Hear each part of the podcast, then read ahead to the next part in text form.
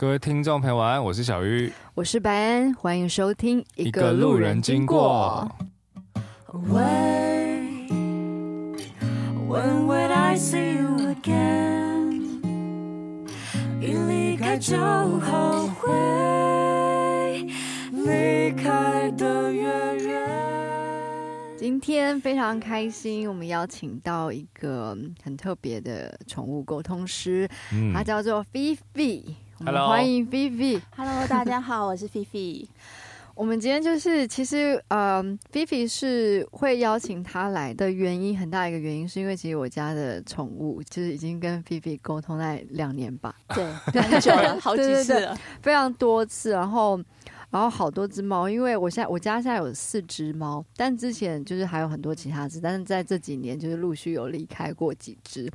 然后我跟菲菲，因为其实今天是第一次见面，所以其实这样说是不用见面的嘛，对不对？对，其实做动物沟通不一定要见面。哦、嗯。然后很有趣的一个小事情是，我那时候就在邀请菲菲说：“哎，你啊、呃，因为我跟小玉要弄个 podcast，很希望可以就是邀请你来。”然后我才知道，原来菲 不住在台北，对对对。然后我才第一次知道他其实人在台中。但我今天就觉得很开心，也很荣幸，就是菲菲也愿意，对他特别来耶，我觉得好感动。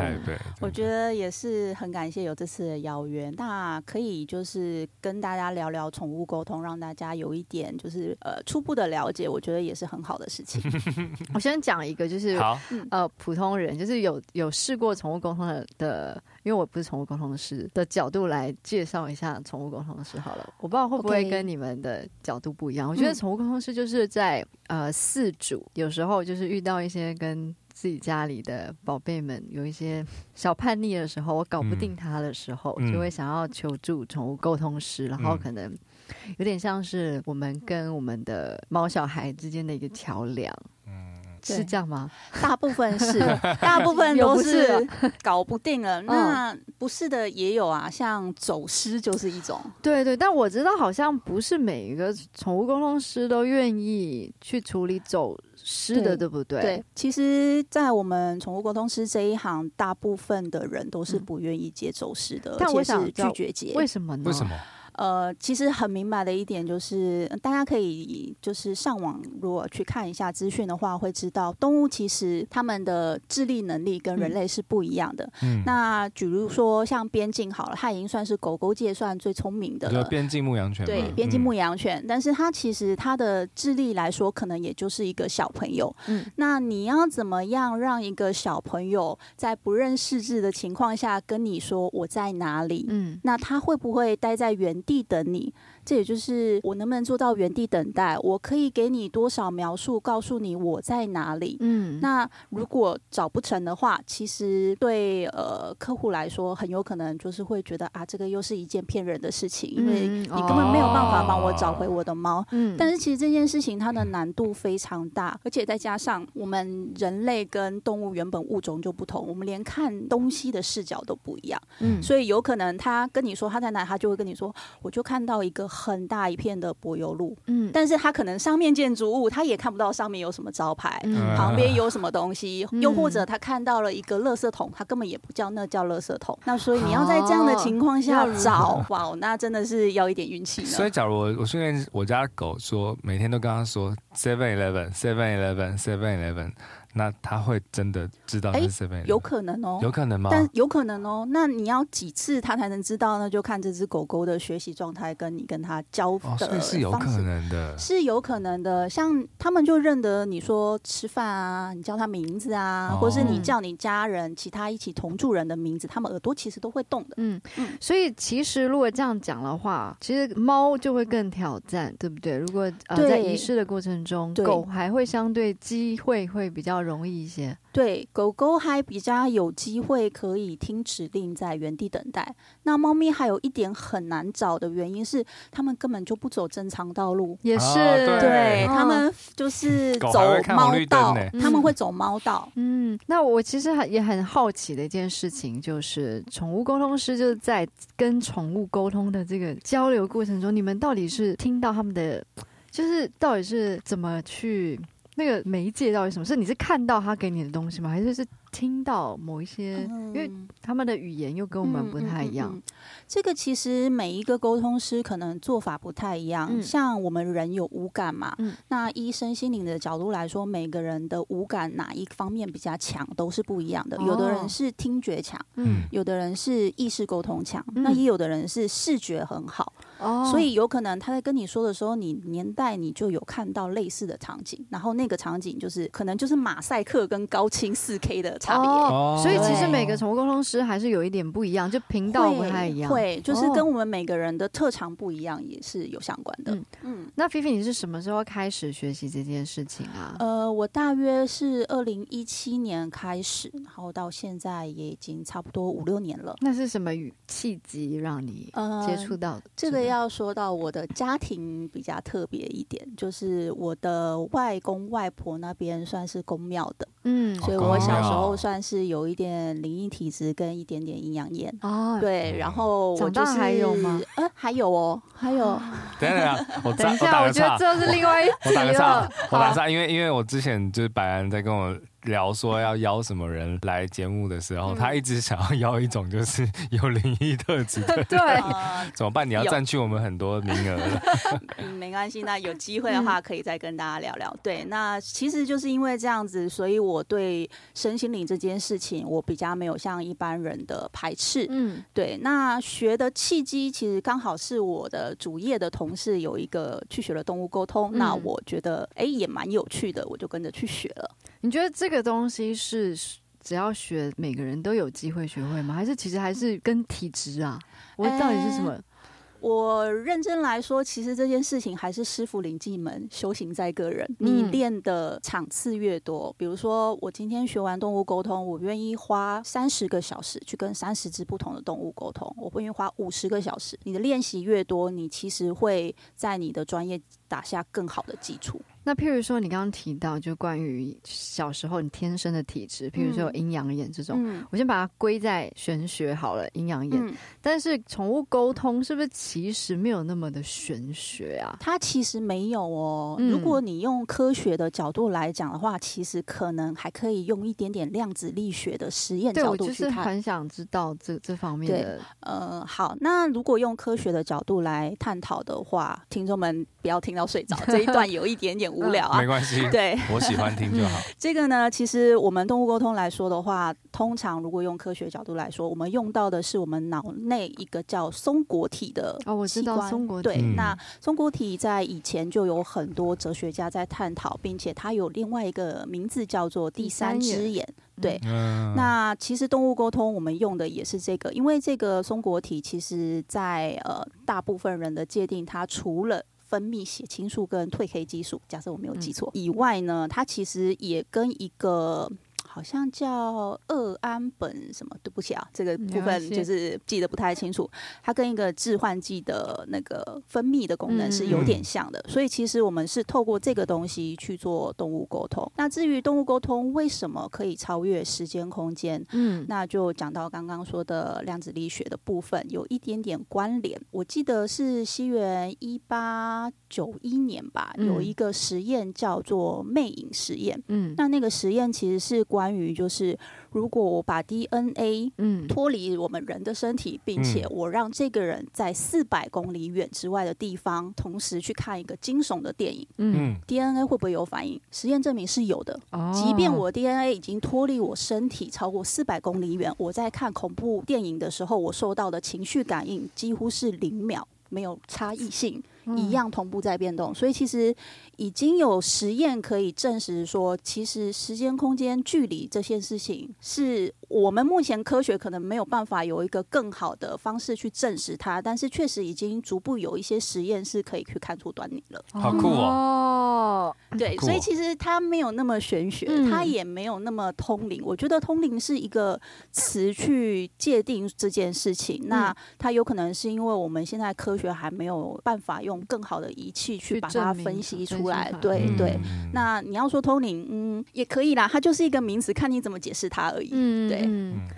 因为我一直我之前就是我一直对这个都很有兴趣，嗯、然后加上我也很喜欢动物，我养了现在有四只猫在家，然后我就是因为跟他们相处又很爱他们，就是让我也很想要去学这件事情，所以我就曾经在网络上有大概搜过一些资料，嗯、就有很多人提到，就是也没有很多人，就是反正有一些资讯就写写到，其实是有办法，就是如果只只要练习，每个人都是有机会可以学会，对，确实是。哦真，那就是跟通灵是两件事情了。嗯，我觉得我是不清楚有没有人用通灵的方式在做动物沟通，哦、但是其实也可能每个人做到这件事情的方式是不一样的。对，但他其实你说通灵有那么可怕吗？他也没有，就像一个妈妈在带宝宝，宝宝还都不会说话，但是妈妈带久了，他一定知道我的小孩子现在要做什么。嗯，类似是这种感觉，跟你的动物养久了，有时候他靠近你，看着你，你就会突然有一个脑海有一个想法，就说：哎，你是不是要尿尿？嗯，你肚子饿了吗？这个其实你们都在做动物沟通呢，大家。OK。所以刚刚像上一段节目，我们在访问别人的时候，然后我正要问受访者一个问题，然后白人就问了同样的问题。对，你们在这个时候，你们的频率、脑内频率也达到了一致，你们彼此知道，对，彼此知道自己要做什么。对，这其实也算是一种通灵，如果要说的话。那就像猫猫跟狗狗啊，就是在他们两个沟通的时候，会有什么频道不一样的吗？我完全不懂，呃、所以我其实频道来说都一样，但是会跟猫猫狗狗的个性有关系。假设说今天这只狗狗它就是非常外向，它看到陌生人它会立刻靠过来，那我可能零点一秒我就连上线了哦，因为它会立刻凑过来，它很开心要跟你做交流哦。那如果是比较警戒性的，有可能你沟通起来感觉就觉得 OK，我确定我连上线了，但是我觉得这只猫在角落。很远的地方默默观察我，而且他不说话，所以也是会有个性上的差异。我想起来，就是你那时候帮我沟通我们家的猫，就是有几只就是好像比较愿意讲话，有几只就比较害羞。有有几只就是呃，他们可能会比较有警戒心，嗯、那他就会需要有一些交流。让他有一些信任度。嗯、那通常如果像这样的话，我都会说：哎、欸，你们家的小朋友比较害羞一点点，嗯、他可能不知道我是谁，谁找来的，可以麻烦你给我看你的照片吗？嗯、最好有你们的合照一起。那他看到的他就啊，是我妈妈找他来的，那我就放心了。哦、那这一场沟通就可以顺利很多。那你在进行每一场沟通前会需要冥想吗？因为我看到有些沟通师好像都觉得说要冥想是一个就是必经的一个，我觉得必做必学也是看人，因为其实冥想这个词，大部分的人可能解读上是比较像是我需要在一个很安静的地方，闭上眼睛，心无杂念，最好再放一点特别的音乐。让我可以沉静下来。可是冥想其实也可以很快。假设你的人是稳定的，有可能你就是闭上眼一秒的时间，你就已经静下来了。那我们在做沟通的时候，就跟我们在专注做一件事情一样，你肯定是要心无杂念的去进行这件事情。对，所以其实那个跟我们大家在做什么重大事情之前，我们会稍微让自己冷静几分钟，其实是类似的，其实一样，哦、其实是类似的。搞不好我们上台表演就是先进入。对啊，深呼吸三次，然后让自己全心全意的去做这件事情。嗯，嗯，那我真的很好奇一点，就是要怎么知道连线上了？连线上了这个东西是一个很特别的感觉。我即便到现在，我偶尔还是会觉得我没有连线上，因为曾经也有遇过那种全程超级沉默的猫，它可能就只有给你一点点情绪，然后那你就要从那一点点情绪想办法把它翻译成语言。所以动物沟通师有时候其实我们会说，其实你说沟通是翻译翻译官也蛮像的。对，对，而且这个又变成翻译，有时候就会 lost in translation。对对。对，所以呃，我个人在做沟通的时候，我会喜欢在我觉得需要的时候加上我个人的一点注解。比如说，我觉得他现在的情绪是有一点开心的，因为其实如果单就文字或者是语气的话，我们没有真的听到转述。比如说，呃，毛爸毛妈没有听到真的转述，那他可能会误会这件事情，就是哎。他是因为这样不开心吗？但可能没有，他只是很直白的说出这件事情，但他情绪并没有不开心。如果我觉得有需要的话，我就会再把这一点的情绪表现一起附注上。那我也很想问一个问题，就是我知道有一些宠物沟通师会沟通一些已经离开的小孩，嗯。那为什么离开还可以沟通上啊？呃，这个呢，这个其实，呃，你如果要我用。语言来讲，我觉得也很难。但是，同样的魅影实验也有一个类似可以说到的，它一样是呃，他们说的是一个像光子的东西。嗯，那它就一样是把一个 DNA 放在那边，然后去观察那个光子的行动。那那光子就会形成一个 DNA，我们都知道是一个螺旋的样子嘛。嗯，对。那这个东西呢，后来大家就是在实验，我把这个 DNA 取走，我再去看原本的那个场景，你会发现那个螺旋的 DNA 形状还在，即便我。我已经拿走了，所以从这边是很久之前大家在证实能量场是确实存在的，也许你的意识也是存在的。那对我们离世沟通来说，我们其实就是我一样是锁定这一个意识去跟他做沟通，但是离世沟通确实会比较难一点。但是譬如说有有那个时效性吗？呃，通常我们不会去沟通，比如说十年以前的，那太久了。那有一点考量是，也怕他去投胎了。对，对，我就想说，对啊。那那怎么样算不久啊？嗯、怎么样算不久？哎、欸，那也很难说，因为我们这边是会去看他去投胎了没？看得到哦。呃，不会，但是你会在连线的时候知道，因为我曾经业界我们就有一个我蛮好的朋友，嗯、他是其实好像沟通也才那一只应该才走了一两个月，可是他连线的时候就发现他去投胎了，他变成一只小牛，小就是。我们从来没有遇过这么快就去投胎的，但因为其实他们在离开之后，每个灵魂都会有灵魂不同的计划，所以。什么时候会去投胎这件事情，真的也不好说。好酷哦。所以就是它本来是一个猫还是狗？呃，那只我记得好像原本猫还是狗，我不晓得哎、欸。但是其实呃，我有一些经验是，你们问他们就是再来要做什么，他们其实有时候还没想好，但是有时候会跟我说，就是我没有要再当狗狗了，因为毕竟很多人都问说他还愿意再回来我身边吗？嗯、对哦，他是有点说你接下来计划是什么？对，问一下接下来计划，因为我不知。知道我才刚结束这份工作，让我休息一下。啊，好酷啊，好酷啊！对，我想说，哇哇牛，那哇实在是太多疑问了。就是 为什么他变成牛还可以找到他？可以，其实是可以的，但是同一个意识哦。他还是会有他之前前一世的记忆，对，就是有迹可循，可以追溯到。呃，因为你问一些事情都还是有核对上嘛，哦、对。但是我们通常如果知道，我们就会立刻断掉，就是不要再干扰了。我知道为什么他变牛，因为他就喝不完的牛奶。OK，对吧？你好有趣哦。嗯。那你你有接，就是你有在你有做过这个吗？就是离世沟通吗？有有，都还是会接。大概是多久？以你你做过最久的是多久的？哎、欸，因为其实现代人不太会去追溯那么久以前的事情，所以通常大概都还是一年内的来找我耶。嗯，那、嗯、我是也真的是有时候就是也是蛮好奇，很久以前我的、嗯、我的我的宝贝们现在不知道在哪，哦、会不会变成一只牛？但通常如果要约理事沟通的话，我们都会建议，就是最好过个七天或十天后再来，哦、不要当下。当下是因为他还还没有意识到什么。呃，当下的话，第一是毛爸妈妈的情绪也还不是很稳定嘛，他可能没有办法很好的进行这一场沟通跟问问题。那第二是因为我觉得这个其实我们古时候人的智慧真的是很妙。台湾不是都会有说头七头七吗？那我也曾经就是不信邪的在七天内沟通过，那我后来发现整场都觉得他好像在赶路呢。哦，有一种他还在一个转换的过程，他还没真正的就是脱离那个那个状态，然后我就会觉得我好像跟一个一直在奔跑的意识讲话。哦，对，好酷哦！哇，我鸡皮疙瘩哎。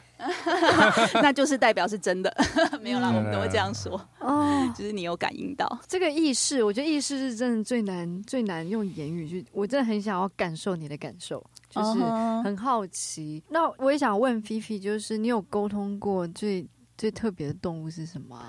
嗯，我有沟通过小鸟、鱼，然后我也有沟通过乌龟。我想先听鱼，鱼的吗？因为因为白安对鱼没有感觉。我我我我没有没有感觉，就是因为我不吃小鸟，也不吃乌龟啊，但是我会 吃鱼。我想说，嗯，鱼的话，那个时候是一只斗鱼，哦、然后是我朋友来找我，那他的小朋友，他女儿就因为斗鱼走了，就很难过嘛。我的斗鱼小时候养过一只，它会欺负我、欸，哎。真的吗？鱼怎么欺负你？他就是我，只要在那个水缸、那个水缸旁边，嗯、然后我叫它的名字，然后就跳上来喷我水。那它是认得你啊？对，然后我那时候才很讶异，其实鱼好像会认人。会哦，会哦。我以前养孔雀鱼也是，我叫它名字，它是会游过来的。就但是你要把它当成是一个可以沟通的个体，嗯、就是你先把它放在一个对等的位置上，诚心去跟他沟通，他们其实都可以建立一个沟通的桥梁。所以鱼的他们的沟通是什么样子的一个状态？嗯、呃，鱼的沟通吗？其实也是一样，你可以问问题，然后就把它。丢过来的东西做一个翻译，然后再直述出来。那那时候，嗯，嗯，你接收到翻译了什么？嗯、好好奇哦。那个时候，呃，因为是 因为是朋友妈妈，就是让她女儿来跟我做。她女儿年纪还很小，我记得好像才国小一年级吧，嗯、所以说话就是同源同语，就是类似就是在那里啊，我很想你啊。然后妈妈本人就有好奇说，哎，那她为什么就是会选择来我们家？因为有的人有问说，就是我们的相遇的缘分是什么嘛？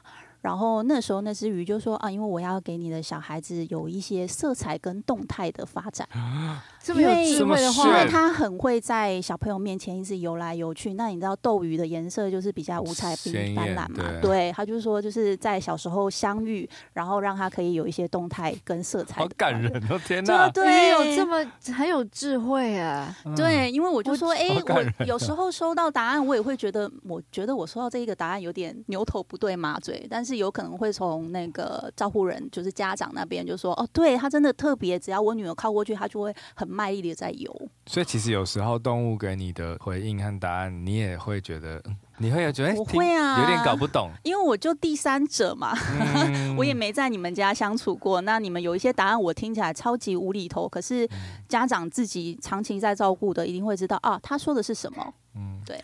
我刚才以为鱼的回应会是什么 什么，都讲话都是泡泡。那倒也没有，那倒也没有。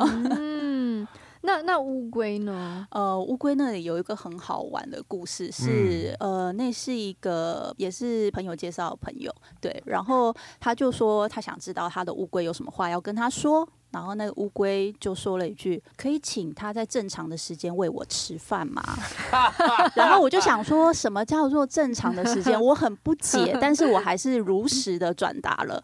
然后我的那个客户他就是笑着说：“啊。”不好意思，因为我是护士，我三班倒，所以我从来没有正常的，就没有定时喂过它。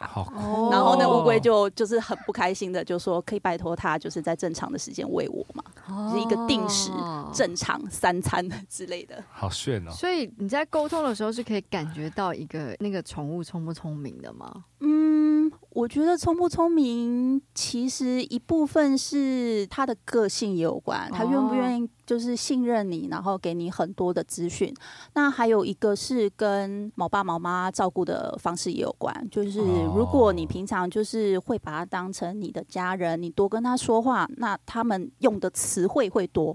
其实不是聪不聪明，是用的词汇会多，他会认识很多东西。哦，然后沟通起来就会比较顺畅，比较不会有那种我可能陈述一个问题，然后他突然问我说：“垃圾桶，垃圾桶是什么？”你可能就说不要去翻垃圾桶，但是他不认得垃圾桶，所以我们就会沟通就会有一个障碍。我要先跟他解释垃圾桶是什么，那当然没有办法解释。这个时候我就会请家长说，请你去拍他常常翻的那个垃圾桶给我。嗯，那我会直接跟他说就是这个东西，那他可能就会才有办法连上。哦，你在说的是这个。哦，菲菲，那你觉得我家的孩子还算聪明吗？你家孩子都蛮聪明的啊，各自还有各自的领域地位。又来了，又来了，我正要问，我 这样。是不是？我要问的问题是，就是当初你帮白安做的宠物沟通的，当时是发生了什么事情？我记得第一次好像是有一只猫，因为你们家施工嘛。然后它躲起来了，对对对，然后你一直很怕它跑出去，对，对，但是我那个时候看就是没有，就是在一个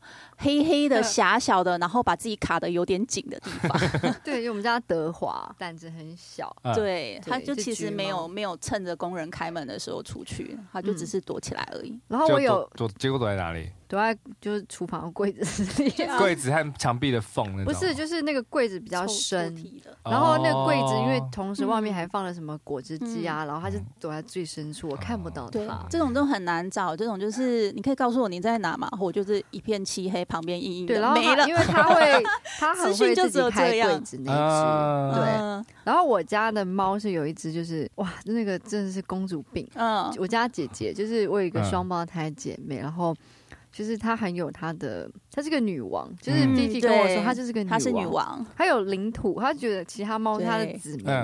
她给我的每次连上线的感觉，就是她在她的宝座上，宝座就是那一张床，然后她在。上面的高度看着下面的臣民们，就是另外三只猫。对对，永远就只有它是最高高在上，只有它可以上床。对，然后妹妹如果来，还会不高兴，会打妹妹。妹妹也不可以侵犯她的领域。对，然后很讨厌家里的哥哥，他觉得哥哥臭男生。对 对，但我就觉得他还蛮，就是那次蛮有趣。就是我本来就是觉得，因为他本来个性就那只姐姐就比较难搞。嗯，然后跟菲菲沟通完，你就会发现说：天啊！猫咪其实还是非常有很有个性哎，对，他们各自有各自的个性，而且猫咪大部分比较愿意表达自己的主见。哦，真的比狗容易吗？真的，对，狗狗比较容易，就是被训练之后，它就会顺着顺着顺主人走。哦，我还以为狗更会表达，因为喵猫猫有时候就是不想理我。我觉得也有可能是因为人类已经习惯觉得猫不是需要被教育哦，就让它这样子吧，因为养。猫的人就是喜欢它原本的样子嘛，对，对啊，它如果这么服从，好像就不太符合猫奴们心里的样子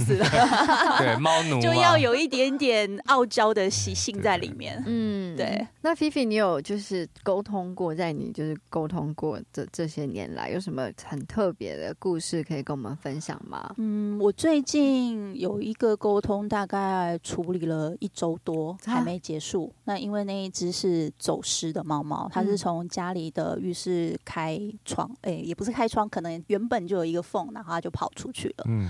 对，然后那一只猫一直找找很久，那主要找也不是说什么呃家长一直跟着出去找或是怎么样，而是我一直在跟他沟通，问他在哪里，知不知道路回家。因为通常找走失，我个人找走失很少是就是比如说你跟我讲当场找到，比较多都是我先去问他们在哪里，知不知道回家的路，想不想要回家。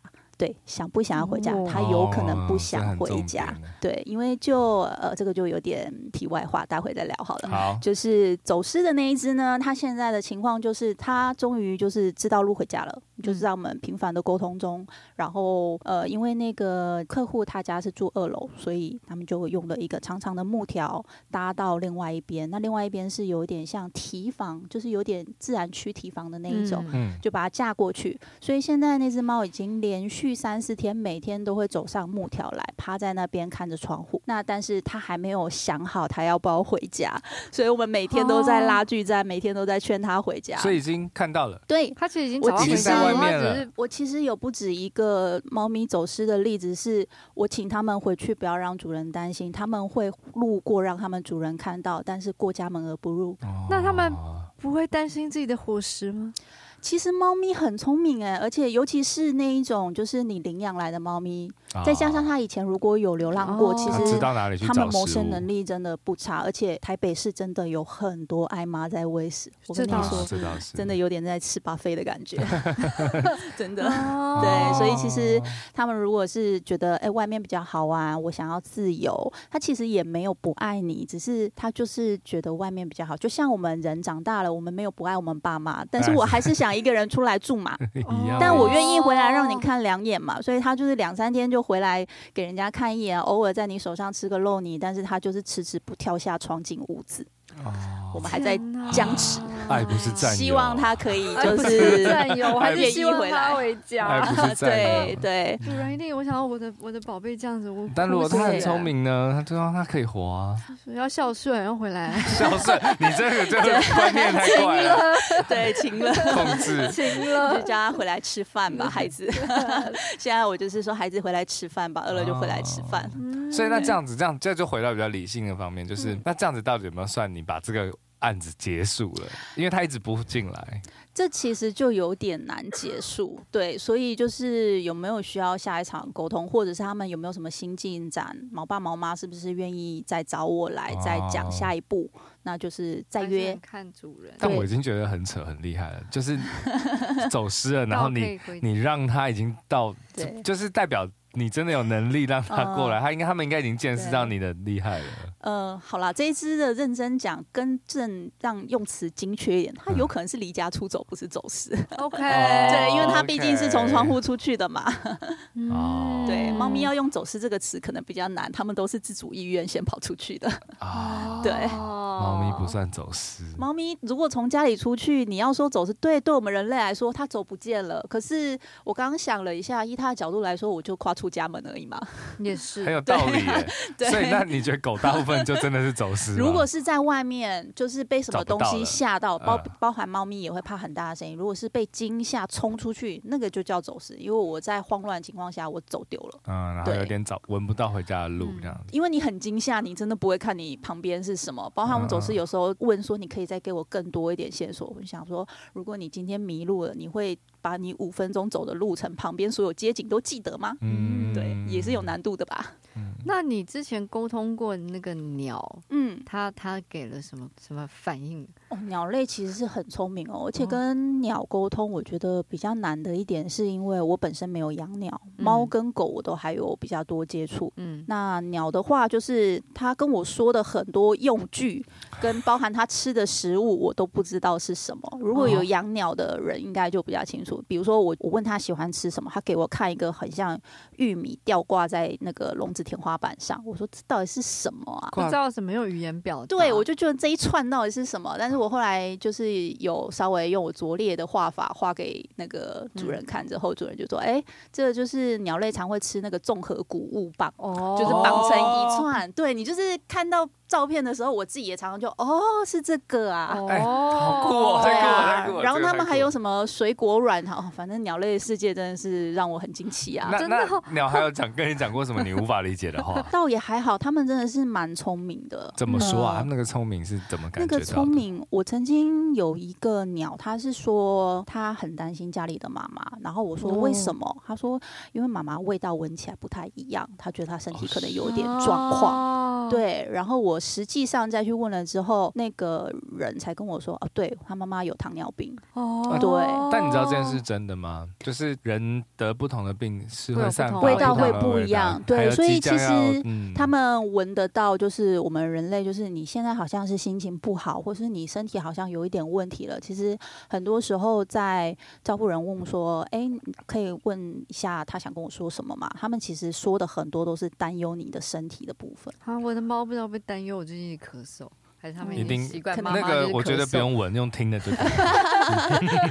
可能要问一下哦。对，哦，好有趣哦。对对，其实还蛮好玩的动物沟通这件事。那你那时候刚开始学习动物沟通的时候，你啊、呃，你们就是大家在大部分人学习会先特定用什么物种？是狗？来学习吗？还是猫啊？还是其实这个是很自由的，嗯、都可以。其实蛮自由的，但是有一个重点，大家最好要抓到。嗯、假设你们有学了，有在练习，就是最好你是找你呃，不要先从自己的动物开始哦，因为你很了解它。其实就算再怎么说，你都很了解它，所以你在沟通的过程中，你都会觉得你自己是不是在脑补这一切？有可能，啊、对。但是你可以去找一个，就是比如说，先从好朋友的动物开始。然后去核对一下你收到答案跟实际上这一只动物是不是曾经有这样的行为？对，你去做一个小小的核对。那因为有一个人在辅助你核对，其实是建立你自信心跟让你确认什么是脑补，什么是正确讯息。你会慢慢在这之中有一点学习。哦，听了让人很想学。对，我觉得是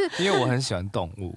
嗯，几乎所有动物我都不怕，我连蟑螂都不怕。嗯，我是可以手抓蟑螂的人，okay, 就是。好，菲菲有跟蟑螂沟通过吗？我没有啊，超怕。好，等下我等下来问好了，就是反正反正我很喜欢动物，所以听了菲菲这样讲，我真的还蛮想学。不过刚刚讲到蟑螂，那昆虫是有。呃，其实我们通常不会去沟通有一个很强烈的生物习性的动物。或是昆虫，比如说飞蛾扑火、趋光性这种，我明知道我这边对我危险，但是因为我生物的习性会让我去做这件事情，那就代表其实呃，以他们意识上来说，他们有一点就是还是本能啊，就还不还不到可以很自主意识沟通的状况。哦，对，因为太依本能在做事。对对对对对，就是像这类的，可能就是你可能可以有一点点他现在心情的感受，但是他可能不会是一个句子的类型的。但他们还是会有心情的感受，可能会有。对，像我就老觉得那个蟑螂都可以知道我害怕它，所以全家都只追我，也不追其他人。他感受到你恐惧的气氛，真的永远只朝我飞来。然后通常很很 joking 的是，我妈妈会在后面拿着拖鞋跟着追，因为我太害怕了。对，那因为我知道有些人就是看到有些人说什么跟植物沟通也可以哦，这个跟宠物沟通是有一点类似的东西吗？它是其实你认真要说都是一样的，都是一样的，对，都是一样的。哦、嗯，也有一些很多人不再说，你就是让植物在很好的环境多夸奖它，它就会长得很好。嗯，对对，这也是也是有人在做。我觉得肯定都有吧，就。就算他听不懂你的言语，他可以感受到他是在一个很棒的气氛中。那这是一种正能量。我有好多植植物，但我都觉得植物不爱我。你没有爱他，他可能很渴，你也没跟他说，你也没有好好的 照顾他的需求。有有可能，他又说可不可以按照三三餐时间帮我倒水？对对，都可能就是会记得喂猫，偶尔会忘记植物。嗯，我觉得有个问题啊，这个。题外话，因为现在很流行养一些那些植物，就是什么那种龟背玉。对。然后我去国外去找朋友，他说其实那个真的在台湾不好种。对。那个真的不好种，所以大家不要真的为了那个现在流行就硬去养那个，那个真的要蛮难照顾。在台湾。有一些观赏植物，它是要求温度湿度的那一类，就最好还是照着照着养，不然就是要等有植物学家已经做出一个比较适合台湾气候的。嗯，对。没有题外话而已。那菲菲，你那时候开始学这个宠物沟通的时候，嗯、你大概呃学了多长时间？你开始觉得你比较稳定，就是那个连线。嗯、很好奇，我觉得是在我的个案累积到一个数量的时候，哦、其实不是说不是说这样就稳定。那当然还有就是尽量都找不同的动物。我说不同动物不是说物种，哦、而是你不同只。因为这个其实你当翻译官，或是你出来工作，你也是一样。你跟越多人，你接触越多人，你会越熟练。因为你遇到不同的个性、不同的情况、不同的语句。对，其实会不会有点就是就是跟像语言，就是语言的意思？你多讲英文可能会更擅长。对对，类似。那其实我觉得跟动物沟通的难点，可能就只有他们个性上的。部分可能你会遇到不同个性的，然后你要怎么样去跟他们达成一个聊天的信任度？那难都是难在在跟猫爸猫妈说话啦。哦，人类沟通还是比较难的。我，我知道，因为之前我在那个 Clubhouse 有遇到一个兽医师，那他还蛮有名的。他有讲一个，他说其实每次在帮这些事主在解释病情，或是解释什么这些事、心情这些事的时候，最重要的都是主人的心情。对。对，对，因为通常都是主人认为，主人认为，没错，他都是主人认为他爱或不爱他。对，我觉得还有一点就是这个难的部分，像最多人最喜欢来找我问的其中一个问题是，能不能让我家狗不要乱大小便？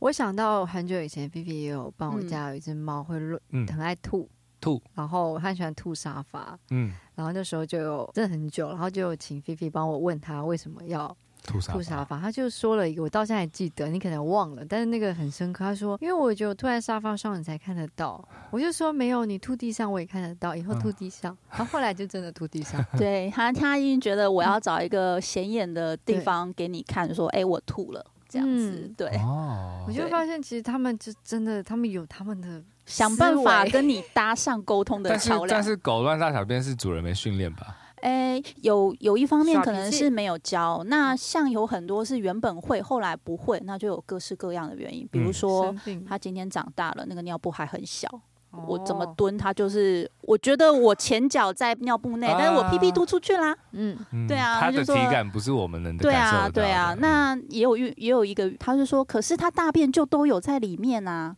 他说，因为他跟我说尿尿的时候脚会就是有点岔开，因为尿尿是用蹲的嘛。但是大便是另外一个字，你们都看过狗大便吧？嗯、就是站的比较稳，对对对，然后范围比较小，所以他大便的时候愿意在里面，但他尿尿就不愿意在外面了。嗯那或者是跟我说那个尿布垫，塑胶的那一种尿布垫，它踩起来的触感不喜欢，就是那格子的嘛，然后就给我感受它是肉垫踩上去，觉得好像我们坐在藤椅久了一样，就是会刮一个一个十字。他说他觉得这个感觉很不舒服，所以他不愿意去那边上厕所。那这样的话，就是要看毛爸妈妈们愿不愿意，就是真的帮他改善这个环境。你一定是有改善，然后他也不一定会改善，毕竟，嗯。有可能用了之后，他才发现，哈，好像跟我想象的不太一样。那我们可能需要来第二次沟通。那也有一种可能是跟我们人类一样，说要减肥，但是永远说好。但是我的我的本能就是控制不住，因为他们还是有他们自己的本能。有可能他们想要标记领域，或者是他觉得受到威胁，他需要把这个地方有一点味道。对，嗯，所以是有很多种可能性，并不能就是用一次沟通就。觉得好像这是永远定案了，这辈子再过十年，他答案都不会改。嗯，跟人一样嘛，人还是会变啊。对，还是会变嘛。都是说减肥好不好？好，戒烟好不好？好，但是过两天之后就 哦有点痛苦，我可能没有办法戒烟，我做不到。那那你有跟农场里面的动物沟通过吗？呃，那倒没有。通常我们都会蛮注重就是大家的意愿。对，这就有点像是你走在路上，你跟一个陌生人搭讪说：“Hello，我现在要问你，你最喜欢吃什么？”人家没有必要要理你吧？但你自己。练习的时候不会突然找个动物练习啊？嗯，我们不会。通常，除非说我在路上，然后他跟我对到眼，然后觉得好像是他自己主动想找我攀聊。有遇到有遇过这种？有，我有遇过一只牛，那时候是在乡下，然后那只牛就其实有点哀伤，因为它就是被豢养了嘛。然后那个老一辈的那种阿公，可能就是戴斗笠，然后会拿着一个小鞭子，就是赶路的时候会打它，然后啊就很可怜啊，就跟我说：“你看他都这样对我。”然后讲，可是我也救不了你，我就赶快离开了。对，但那没办法，是他们可能他不想要耕作，或是不想要工作。对，但是那已经是我没有办法交涉的状态了。对对，对。天啊，我真的是没有办法听动物的悲伤 因为其实我是一个很，就是我觉得人痛苦我还可以接受这样，因为人就自找的嘛，很多时候。但是动物很多时候痛苦不是他们自己。是人造成的，嗯、对，所以我就很很没办法看那种不管所有动物的电影啊，然后都没有看，好痛苦，完全不敢看。比比应该更不能看，他他感受力太强。对，有时候如果就是听到比较悲伤的故事，好，那我们讲温馨的，好，你跟我们分享一个 就是很温馨感人的故事。那我我先问一个问题好了，那那就是有没有一种人，他就是特别有狗缘，特别有猫缘？哦。也有哦，那一种就是无论是什么狗，流浪狗、流浪猫，或是就是有有没有这样的人存在？嗯嗯、我觉得应该有。那可能他身上就是带着一个相对很安定又很，就像我们，我不知道你们听不听懂台语，有一句话叫“亲恩”，这个人就是。长得很人缘好，就是你看他就是一个很无害，嗯、然后你会想要主动去。就是连人这个人搞不好连人也都喜欢吗？对，有可能哦。那菲菲，你可以感受到这个人的动物园好不好吗？还是这种东西就是这倒没有办法，因为有的人其实是敌视人类，但对动物很好。那、哦、也有的人是就是重视人类，但对动物不好。嗯，所以他的好跟不好，其实是在于相处的时候，他呈现给我哪一面。因为主要我要分享我的。很有趣的故事，就是曾经有一只狗，因为我们家已经有一只狗了，然后我们就去，就是带它去遛狗，然后就有一只狗跟着我们回家，然后它好可爱，就是那种很单纯的，然后不是品种狗这样，然后它就一直跟跟跟到楼上，然后它就坐在门口，就想要进来我们家，然后我就说，可是它也是脏的嘛，流浪狗，我就跟我妈说，妈它一直跟上来，然后后来我爸就帮帮它洗澡，然后我就帮它洗澡吹一吹，然后。它就这样，可能有点吃吃一些东西，然后他就走了。哎，就是只是想来蹭一顿。我刚刚你在讲，我也在想，应该就想吃顿饭。可是就还是很可爱啊，因为因为流浪狗再怎么样，它还是会有点戒心的。都没有看过这种流浪狗。那不一定哦。现在很多，因为现在网络发达嘛，其实你都可以看到有一些猫猫狗狗啊，他们其实会常住在便利店，看着某些人，然后就会有好心人进去买个罐头给他吃。这个很正常，但我没有想过会亲门踏户的这种。然后觉得我分享一个我觉得很可爱的故事，就我外婆，就是她有一阵子就是每天都会去爬山，然后就有一只猫每天就是陪我外婆去爬山，然后爬了大概一年，她每天就会就是说的路再送我外婆回家，然后一年后外婆就收养它了。啊！但那只猫呢，就是只认我外婆。就是我到现在，我外婆已经养它四年，我到现在我去我外婆家，我还是看不到它。那个是有一个很很重要的信任度，彼此、嗯、真的，它只爱我外婆。我就想说，它这么胆小的猫咪，为什么我就是这么多年，然后我过去还是都看不到它？它那时候为什么？在就野外碰到我外婆，就开始每天跟我外婆爬山散步，散了应该半年一年，然后每天送我外婆回家，我就觉得好神奇哦。其实这就有点回到刚刚走失的议题，就是为什么猫猫有可能不回来？就是如果你是领养的猫，有一些猫它们其实是就是原本在野外，然后可能被爱妈就是抓回来嘛，嗯对，那可能就是在送养。那这种有两个可能性，第一是它原本它建立信任的人是爱妈，不是你，嗯，对，那你要多。多花一点时间，多花一点时间，他们一定最后你们都还是可以成成为家人呐。因为我是没有看过有谁就是到最后还没有成为家人的。嗯，对。那还有一点就是这个过程对他来说，我曾经遇过一只，就是他给我感觉就是我被绑架了。我好好的吃了一顿饭，然后就有一个优捕龙把我关起来，然后我就被一个人抓住了，最后我又被卖掉了，然后我就在这个家里了。虽然这家里人都对我很好，但是我还是有一点怀念外面的生活。嗯，其实其实这样有办法跟他劝导，就换个思维。可是为什么要这样？那以 假如我现在把这只猫当做人好了，如果我是这样，我一定会想说，为什么你们要这样子？就是我已经喜欢野外了。对，换位思考，就是我今天走在路上被 combo day，，然后我就被带回家了。因为诱捕笼上面都会挂布嘛，就是有一点就是吃了一顿饭被 combo day，，然后就被卖卖到别的地方。好，不知道未来如何，但幸好遇到了一个很爱我的爸妈，这样。我遇过一个最有趣的狗，也就是狗，嗯，所以我才刚才问那狗园的问题。反正我只在骑摩托车，然后红绿灯的时候，它又来了，就有一只狗跳上，就有一只狗跳上我的摩托车，然后是算已经中型狗了。然后好可爱，也是黄毛的。然后骑一骑骑，我就这样载着它。然后甚至我都还在一直笑，我就觉得好好玩。然后骑骑骑骑到不知道几个路口了，我不知道他是不是认识德路，他是搭小黄啊，他就是。他就下车了，他就走了。有可能哦，我觉得他就是想说可以搭个便车。那为什么要选我的车？可能觉得你，他就是觉得你不会赶他。对啊，他们其实都能够感受到人对他有没有恶意。好可爱哦，你那个故事好，其实也蛮有狗缘的。我很，我超级有。我觉得你好像蛮有狗缘。我觉得你就每天就拿着一一袋饲料出去晃一圈，看能。我去外面走那种流浪狗。我第一个动就是会有一个距离嘛，嗯，然后可是我会想要跟他玩的时候，我就先蹲下，嗯，然后我就这样看着他，然后他就慢慢走过来。那有可能你已经在进行一场动物沟通了，只是就是一个数学认识我，我不认识他。嗯，好好玩啊。对呀。我相信，就是因为现在就是越来越多人，就是其实都会很都很在乎，就把自己的宠物都当小孩。然后在这种情况下，应该就是会很想要跟他们交流，就是越多的交流越好。然后我感觉，应该现在越来越多人都是对宠物沟通这件事情没有很陌生，就越来越可以慢慢理解到。然后我相信，因为很多人开始有这个。理解后就开始想要学习，譬如说我，我真的很有兴趣。嗯，嗯，那你对于想要学宠物沟通的人有什么？因为我不想说建议啦，嗯、就是有什么可以分享的吗？呃，嗯、我觉得可能要先认知到一件事情，嗯、大部分想学动物沟通的人都是说，我想要跟我家小孩说话。对，但是你要知道，这是一件很难的事情。哦、第一是我刚刚说的脑补的部分，嗯、第二就是你有可能在这个过程中有一点幻灭。什么意思？就是你的宠物想不爱你啊？不是不可能有不爱你的状况，但是你会发现你来有一个会跟你顶嘴，就是你以为很可爱的举动，可是其实他其实可能在跟你顶嘴，然后你们就会开启一个有点像在吵架的过程，对，也也不算吵架，拌嘴。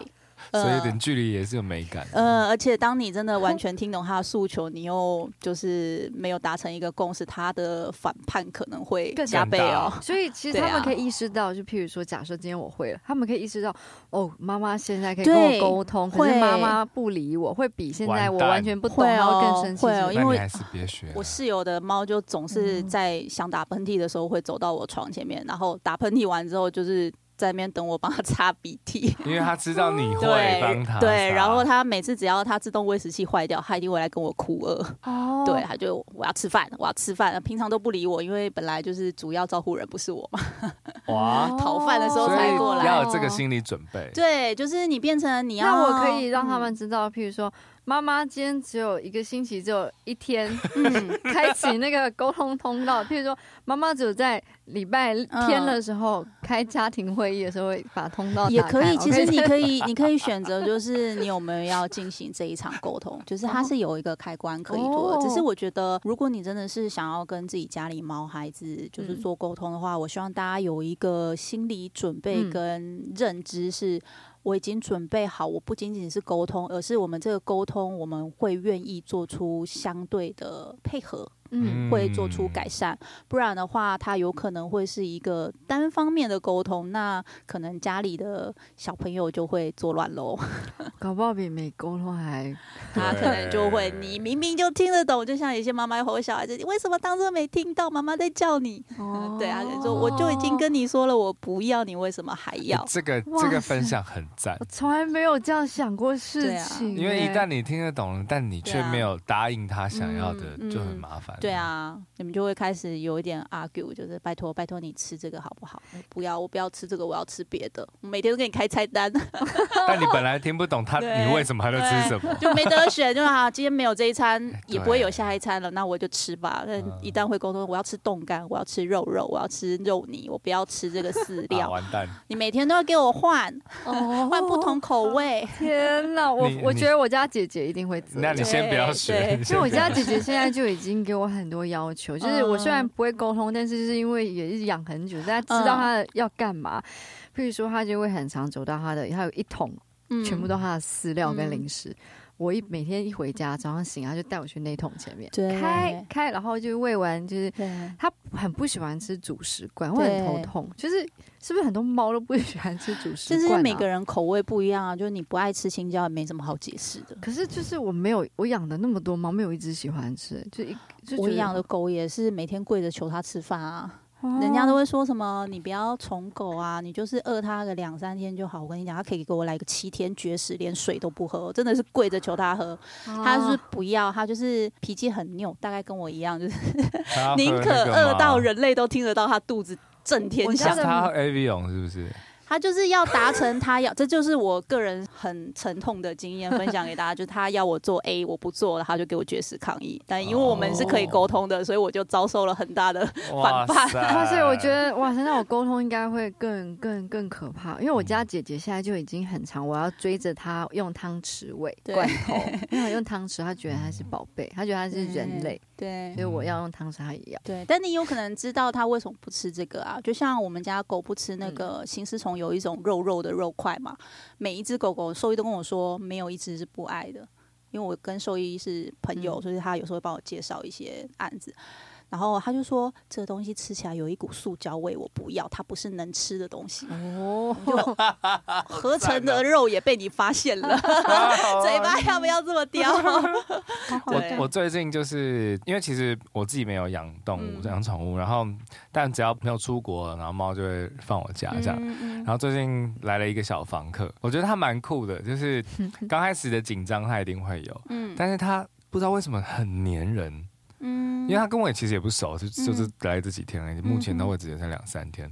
他我走到哪，他就会跟到哪，很像这个马戏团的表演，就是会穿脚的那种那种黏呢。我我其实他平常个性就是这样吗？我有问他，好像本来就黏人，但是会这么黏哦？有哦，有可能，而且对他来说，环境改变是猫咪会很紧张。对，那如果它又觉得你友善的话，那当然跟在你身边更安全嘛。哦，对啊。因为我之前就是搬家的时候，然后我有一只猫，就是在刚搬去新家的时候也是特别黏。嗯，他们好像会，反正就是安全感，就是在这里面没有我熟悉的味道，没有我熟悉的场景，那就唯一抓着一个我还算认识的人。刚刚有喂它肉泥的人，对，直接 safe 可以跟对 safe。那菲菲，我还想问一个就是比较奇怪的问题，但我不知道是问题好不好，就是你觉得宠物沟通师是不是其实也间谍也蛮可以当宠物沟通师的？间谍，其实我意思是说，譬如说，假设今天反正就是一个地方的间谍，你就假设嘛，假设，假设，然后他就是要去探听一个国家的秘密，嗯，我就去沟通那个国家的猫就好，他会告诉我它主人，嗯，哦，哎，有可能哦，确实有可能哦，但是这也要看那只猫愿意跟你说多少啦。因为我们有沟通的时候也有那种，就是你可以不用跟我说这个 的，比如说你可以，你可以不要。让我看到你爸就是横躺在沙发上面一直划手机，然后好几个小时一直是这个状态。因为我就说，那你对爸爸有什么感觉？大家都这样问，然后我就发现，呃，他给我看就是你一直都在沙发上躺着划手机，然后感觉很多个小时都没有动过。那我们就进入一个有点小尴尬，对啊对啊，所以这又是另外一个建议，就是 当宠物公司可能会不小心知道别人很多家里的秘密，对不对？要看你们家的小孩子，小孩嘴巴大不大？对，嘴巴 嘴巴大不大？小孩太活活泼，讲光光，对对，很活泼的就会巨细靡遗的分享他家里的二三事，太有趣了吧？好酷啊！你刚刚那问题很赞诶，我因为我还没有想到，就是利用这个功能，然后。去探听一个国家的机密，就我就在想说，哇，就是譬如说，假设，但你跟他没有信任度，又不是他的家长来找你的话，他也不会跟你说这么多啊。所以其实动物还是很有界限的哦。有啦，一定沟通上面都会有信任度啦。就是为什么说找动物沟通，我们是希望你是最主要的照顾人之一。哎，刚我刚刚想到一件事，就是他刚刚在问这个各国间谍，那所以不同国家养的动物，你有试过？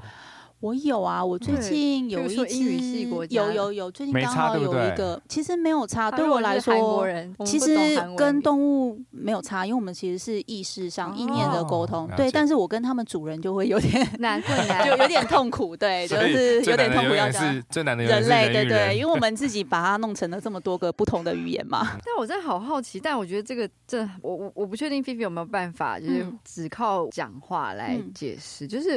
我真的很好奇，那个意念的沟通，那个意念到底是什么感觉？就是那个感觉，就是要怎么形容那种？比如说是会温温的、热热的，还是就是就是知道？哎，那个温度的话也是看每个人，有可能有人热热的，有人冷冷的。那我觉得大家应该可以，就是比如说你跟你的好朋友，或是跟你的家长，你们总有心有灵犀的那一瞬间。其实沟通就很像那个瞬间，心有灵犀，就是有时候很熟的人看你一眼就知道我要。干嘛嘛？这倒是。那我们其实你也是在用意念沟通，但是你很 open mind，你很信任这个人，然后我们彼此之间是愿意去读懂，不管是行为上的语言还是心灵上的语言，都是。嗯嗯。哦，那我大概懂了，就是一种。哦，我就是知道。对对对，你就是知道。那其实你说一定要意念沟通吗？也不一定。像现在也有很多动物行为师，其实他们用一些动物的行为，也可以去归纳出一些他们可能想表达什么。嗯，对。其实我觉得，不管用呃心灵面，或者是用行为面来说，就是你都要 open mind 的去。告诉自己说，我就是真的是放在一个是对等的位置上啊！我诚心诚意的想要了解你心里在想什么。嗯，菲菲，我很好奇，就是关于就是成为就是你开始做宠物沟通后啊，嗯、成为一个宠物沟通师后，你觉得这对你的人生有什么，或者是对你看待世界、看待动物有一个新的一个想法吗？或者我觉得真的。帮助我很多，因为不同物种看待事情的角度跟想法都不一样，所以这几年来，我觉得我的心态真的转变很多。我会用各种不同的方式去解读一件事情，对，嗯，然后我也会比较能够换位思考，觉得这几年来我的同理心增长很多，而且我会去尊重每一个人的决定，嗯，对，就是比较会互相尊重，因为其实呃，动物沟通是可以让我就是。很好的去理解，因为我变成是站在他们的角度去跟毛爸毛妈们沟通嘛，对，那我就会可以理解说，哎。我以人类的角度来看，我觉得这件事情真的是超级不可理喻的。但是对他们来说，这件事情没有那么复杂，它就是很简单的一件事情。然后我的诉求就是这样子。那我们不要有那么多弯弯绕绕，能不能就是一个很简单的沟通，然后一起有个共识？嗯，对。所以现在做事情比较不复杂化。哦，对，很棒哦！这段话我觉得很棒。对，我也觉得因为因为其实我觉得像我们的职业要面对非常多的人，嗯，然后。工作上要接纳不同，甚至要反抗不同的意见，但我觉得你这样讲就会有一种不一定会有马马上瞬间开朗了，但是至少会让我觉得，嗯，这样换个角度去想世界，我觉得蛮好的。我觉得这今天这集好温馨，对，好棒 哦，喜欢喜欢。那最后一个就是我们就来我们的 podcast 都会有问一个、嗯、问一个问题，嗯、然后那个问题其实原本会叫做就是啊、呃，你有没有？印象深刻，在路上让你最印象深刻的路人，这样。但我觉得我们今天可以再广泛一点，那个路人也可以是动物，动物 因为是 BB，就是让你最印象深刻。你也可以讲人类啦，我觉得。好，那就动物吧。嗯、我那时候我记得我好像是在欧洲吧，嗯、然后欧洲你们知道路上就有超多很肥的鸽子嘛，然后甚至那鸽子还很很 rich 的在吃 PO 的面包。对对对，对，对，对 我在伦敦的时候也看到超多。对，然后我就是想说这么多鸽子，就是那时候就是在想说，就是大家在干，因为我是一个很幼稚的人，我就是看到鸟我会就是小跑步的想要去冲刺，然后让他们整个也不是吓，就是我很享受他们这样子飞开来的那个过程。对，但是我那时候。就是刚好有一只鸽子，就是有跟我对上，然后就是要聊天嘛，然后我就问说：“哎，你是在干嘛？”他就给我一种我很忙，我忙着在吃东西，你不要吵我。然后你知道我看那个鸽子，我也想，天啊，你已经肥到我觉得这不是一个鸽子应该要有的状态，因为欧洲的鸽子真的可以很肥，真的超肥，就是肥到我觉得你还飞得动吗？但是你居然给我就是不要来吵我，我很认真的在吃饭。嗯，好有趣，好，我不打扰你吃 PO 的面包了，真是不好意思。这是一个拽哥，拽哥，拽哥。我我我我这个，我下次去欧洲的时候会 就对，不要打扰他们吃面包屑。好哎，那我们到了最后，哎，菲菲，你会不会想要分享一下你的社群？就是如果大家想要找到你的话，可以在哪里？就是你的社群，欢迎追踪 Facebook 粉丝团“毛小孩通信官菲菲”，通知的通，相信的信 F I F I，或是追踪我的 IG Talk to Animal。T A L K T O 底线 A N I M A L。好耶，那就欢迎就大陆今天听完那个菲菲她分享的故事，然后如果你也想要请菲菲帮忙跟你家孩子沟通的话，也可以去那边找到他。如果你们听完这一集有想要跟我们分享一些你家可爱的小动物有过的故事，或者是任何奇怪的故事，想跟我们讨论，都可以寄信到我们的 email，我们的 email 是 passerby 零二零八 P A S S E R B Y 零。零二零八 at gmail.com，谢谢你们今天收听，谢谢皮皮，谢。谢，拜拜。我一个人闷在家。